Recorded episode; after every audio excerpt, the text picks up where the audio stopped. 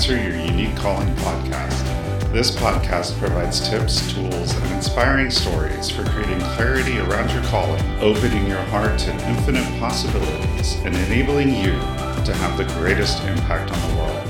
I'm Julian Crossenhell, a certified spiritual life coach, meditation teacher, human design specialist, and founder of Inanna and most recently, I've joined the faculty at Starseed Academy Coach Training. It's my mission to teach and guide others in living a spiritually aligned life that answers their unique calling. Welcome, and thanks for listening.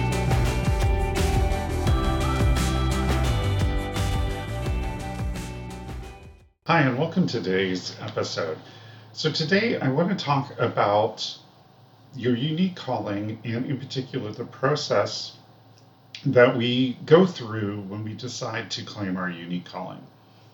And a lot of people immediately, when they think about claiming their calling, they think about action. What what's the next step I need to take? What do I need to be doing? What am I going to do for a living? How, how am I going to pay my bills? It's all very action oriented. And I think that's great you know, absolutely wonderful that people want to immediately jump into action and start changing the world. But in reality, other things have to happen first. When we claim our unique calling, we have to first do the inner work. And so we need to focus on being our, our, our unique calling before we can really focus on doing our unique calling. So let me break that down a little bit because that may sound a little confusing. So when we are starting to claim our unique calling, the first thing that we really need to work on is the energy that we're embodying in in our present moment, in our present lives. What, how are we showing up and how are we being and what is the energy that we're carrying around with us on a day-to-day basis? And so this looks different for a lot of different people and I've talked about energy on the show before, but I kind of want to go into this a little more today because I think, um, you know, I've had some new new revelations, some new little intuitive hits around this topic, and I want to share them with you because I think they're really important. So when you know when we're thinking about answering our unique calling, a lot of times we hear do what you love and the money will follow. And so it's all and it's got people very focused on this doing aspect. I'm going to go do the thing that i really love and the money's just going to naturally follow. And that sounds great but in order for the money to follow we first have to get our energy aligned and calibrated so that we are being in the way that we need to be before we can start doing our calling. So what i mean going into this, let's talk about energy for a minute because really there's there's two kinds of energy at work here that we need to kind of talk about, and then I'll kind of give you some suggestions of how you can start doing some of this inner work to align your energy around your calling. So the first kind of energy is, is just I call it spiritual energy. And all of us are channels for spiritual energy. It flows through us on a daily basis in our lives we draw it through the earth we draw it in through our breathing we draw it in through our you know through every bit of our of our being because matter itself is really just energy. And quantum physics has shown us that most matter is just empty space. It's energy of these subatomic particles moving around and through observation we they these states energetic states create matter. And so most of us, most of the things around us are really just empty space with some particles that are whirling around. And there's a lot of energy, even in things that are very solid and very still. There's still a lot of motion, a lot of energy.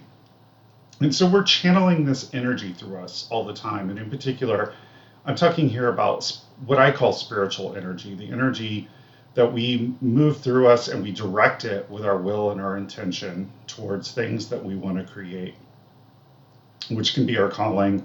It can be ease and flow around our abundance and around our money. It can be anything that we that we want to work on creating. And so this energy flows through us. And sometimes it flows as a trickle, and sometimes it flows as a great rushing stream. and how it flows really depends on what we're doing with our energetic body, how well we're keeping that channel open. And the second type of energy is what I like to call calibrating energy. And so for, for multidimensional beings who don't have physical bodies, the calibrating energy is going to look very different. But for physical beings who are inhabiting a physical body, we experience that calibrating energy as emotions because our bodies react to this calibrating energy through creating the biochemical transmitters that affect our moods and our emotions. And so I've talked before about manifesting, and in particular the human design view, about the way our magnetic monopole draws things towards us, and our thoughts calibrate our emotions, which calibrate the monopole, and, and that's how we manifest. So, this calibrating energy is our emotions, and our emotions allow us to direct that that spiritual energy that we're channeling through us all the time with intention to create an outcome that we want to create. And often it's our calling and our abundance and all of these other things. So these cal- so emotion is this calibrating energy. Now a lot of times when we start to talk about emotion as a calibrating energy in spiritual terms, immediately we start talking about high vibe energy and low vibe energy, and it sort of wanders into this area of toxic positivity where we're denying that we feel angry, that somebody's really just pissed us off, or that we're feeling afraid of something, or insecure, or that we have a doubt. We start denying that and trying to always be happy, always be loving, always be high vibe. And I want to sort of do away with those terms low vibe and, and high vibe. And here's why calibrating energy is just energy. And if you're angry, it doesn't mean that you're going to draw things to you that you don't intend to. Um, and I can talk pretty pretty clearly on this from my experience um, with Wicca and, and witchcraft. When you're working in spellcraft, one of the things that they teach you as a witch is that emotional energy mixed with your intent charges your spell and directs the energy, the spiritual energy that you're channeling in the circle, towards its intended target. Now, I know that if you're afraid, for instance, and you do a protection spell, that spell works very well. And it works because that energy of that emotion is directing that spiritual energy that you've raised in the circle towards the intention, in this case, projection. Now, obviously, there are also cases where sometimes you can direct your anger very powerfully towards an intended intention. It's generally frowned upon and not recommended. It's considered unethical in some circles, but it does it does happen. People do, and and sometimes they do it unintentionally. Sometimes they do it intentionally, and all of that aside, the the emotions that we experience, whether they're what we normally think of as, as negative emotions like fear and anger, or insecurity or doubt or any of those, are just as effective at directing our spiritual energy with intention as love, joy, and these other things. Now, here's where they differ, because there is a reason why we want to focus on developing more of the positive emotions in our lives without denying the, the negative. And I hate to even use those terms because duality is a lie as well, which I'll, I'll talk about on another episode. But when we start judging things in that way, I just feel we get into a space that's not really as useful or as powerful or as empowering to us. So I don't want to even really use negative and, and, and positive, but I have to describe it somehow. And so I'm kind of using those terms, you know, I, and I know a lot of people use low vibe, high vibe, whatever. Um, the truth is, these energies will calibrate your intention, calibrate your spiritual energy with intention to their intended target just as well as any other. Where the difference comes in is in the the possibilities that you can imagine imagine directing your energy towards. Let me explain that a little bit. There's an evolutionary reason for this as well. So, Barbara Fredrickson, who is a, a, researcher at the, I believe it's called the Emotion Lab at um, North at a North Carolina University. She's associated with positive psychology, and she has created this theory for understanding our emotional states called broaden and build. And what broaden and build teaches us about the, our emotions is that there are evolutionary ways in which our emotions work and alter the way we think.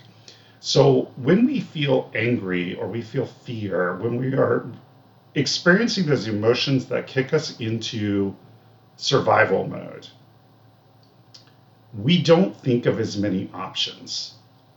We think of only a few options of what of what action we could take, of what intention we could be directing that energy towards.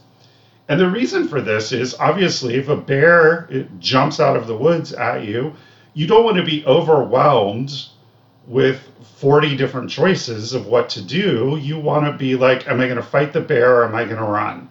So there's an evolutionary reason why these calibrating emotions actually narrow our thinking to a s- smaller set of possibilities when we and what Dr. Fredrickson found in the broaden and Bilden theory, or build and broaden theory, excuse me, is that what I the word I like to use rather than high vibe or positive, more expansive emotions such as love and joy and comfort and security. When we feel those types of more expansive emotions, we are able to think of more possibilities and so, because of that, when we are using emotional energy as a calibration for directing our spiritual energy with intention, we want to experience as much of the expansive emotions as we can so that we can envision more opportunities. And so, I'm bringing all of this up because I really want to talk about this idea of claiming your unique calling and that you can't just directly move into action. You, there's this, as I mentioned, the the do what you love and the and the money will follow. It will, if you're in an expansive frame of mind, if you're feeling expansive about claiming your calling, if you've done the inner work and the energetic work to properly calibrate your spiritual energy to direct it with intention. If you are struggling to meet your basic needs or you feel afraid that if you do the thing that you will love, you won't be able to meet your basic physical needs, that's going to narrow the possibilities that you can think of to direct your energy to. That's why so often that when people begin this work of answering their unique calling, they don't see it being possible. And that's because they are in that fear energy and it's narrowing the possibilities that they can imagine in the moment.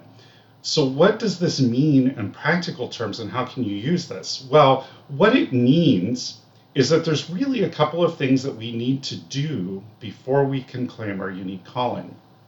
And the first one is we need to widen the conduit of spiritual energy. If we want to direct this energy with will and intention to create the things that we want in our lives and in the world, and I certainly hope that everyone who is listening is thinking about answer their unique calling as really stepping into that role of being a change catalyst to have a tremendous impact on the world and make a lot of change in the world that we need and that we are moving to as a species and, and as the human race.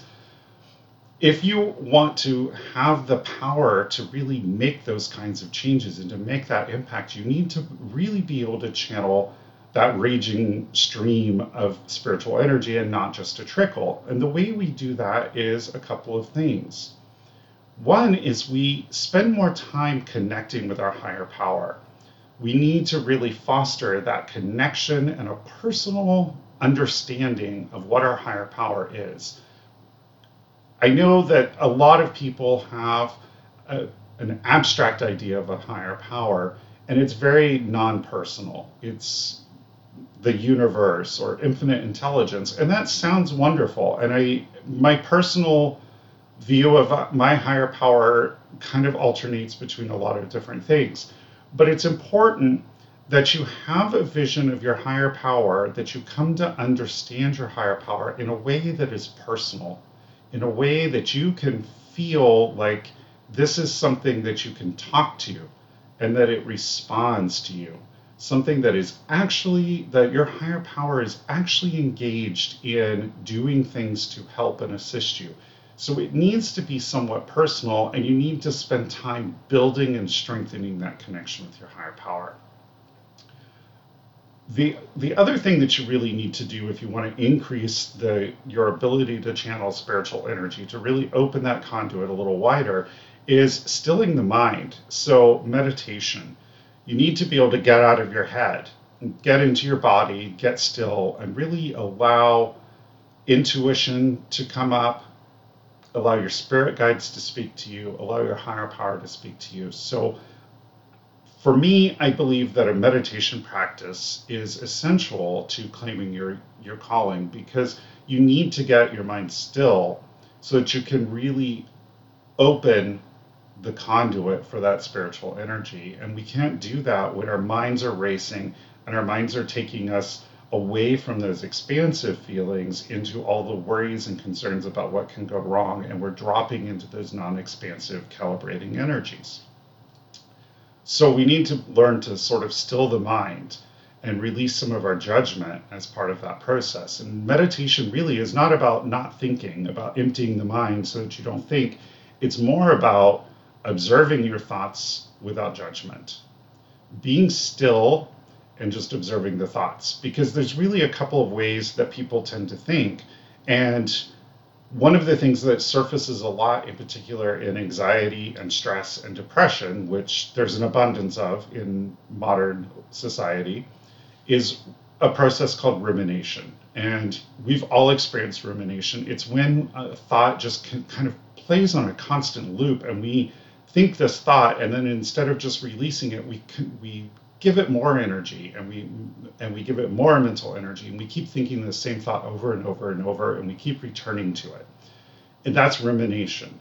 And meditation and mindfulness helps us break out of that cycle of ruminating by allowing us to dispassionately and non-judgmentally observe a thought and then instead of letting it run away with us we just release it.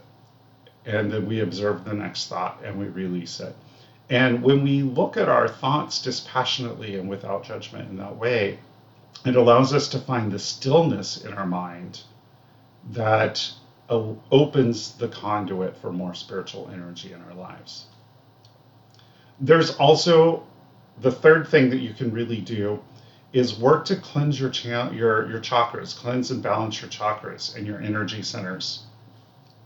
You can do this with Reiki, you can do this with various forms of meditation and guided meditations. There are many different techniques for doing this.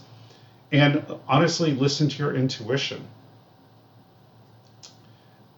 Balancing your energy centers and cleansing those chakras and allowing the energy to flow more easily throughout your entire physical and spiritual system is going to really help you open that conduit wider and channel a lot more spiritual energy and direct it with that intention and will towards what you want. And then finally, something that you might consider that I found really helpful when I want to boost my energy a little bit is using other tools such as crystal grids. So, meditating within a crystal grid can be a really useful way to sort of amplify your own energy with the help of the energies and the properties of various stones. I also find that movement and chanting can also be very helpful in raising the amount of energy available to you and the amount of energy flowing through you.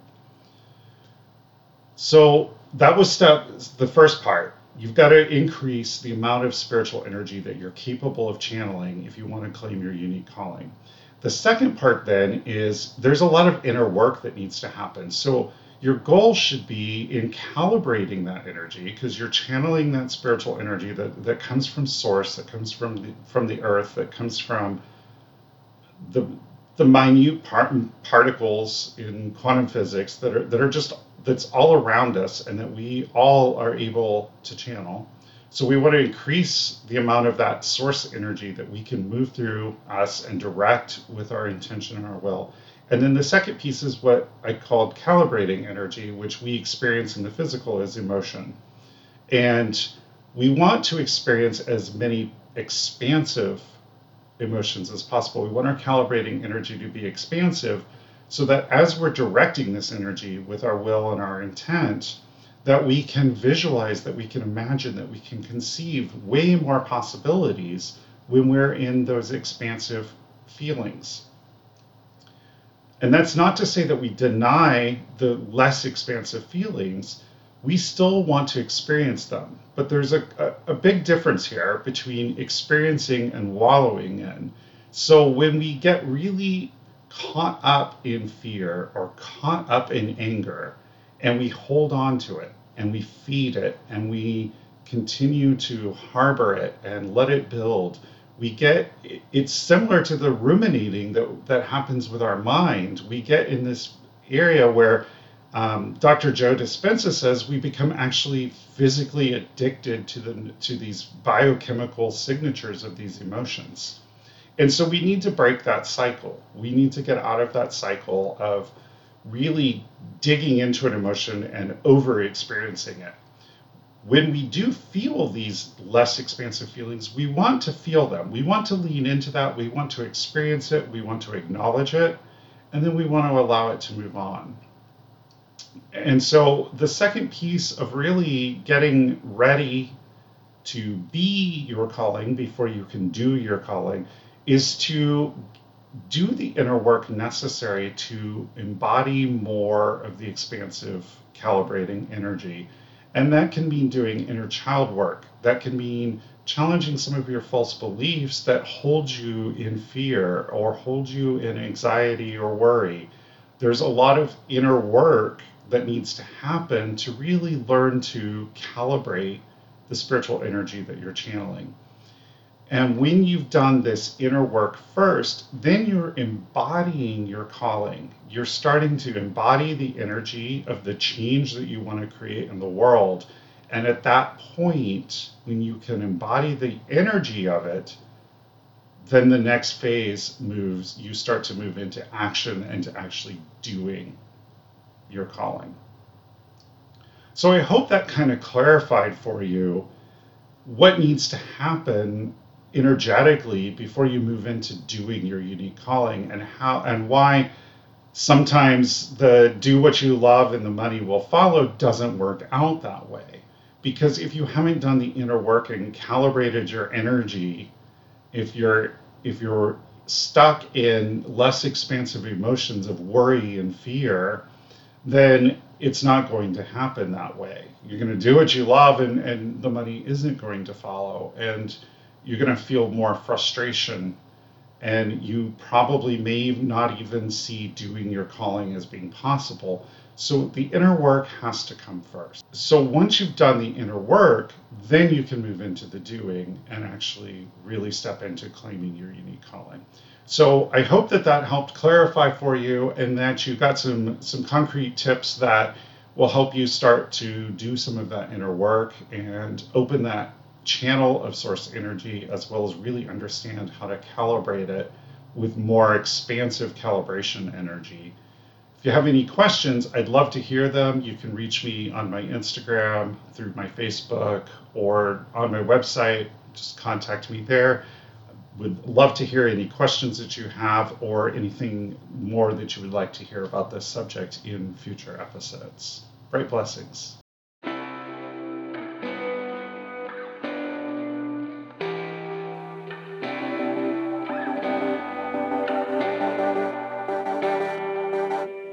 This has been the Answer Your Unique Calling podcast with your host, Julian Crossan Hill, produced by Priest of Inanna LLC. You can find us on priestofinanna.com. That's Priest of Inanna, I N A N N A.com, or on Instagram at Priest of Inanna.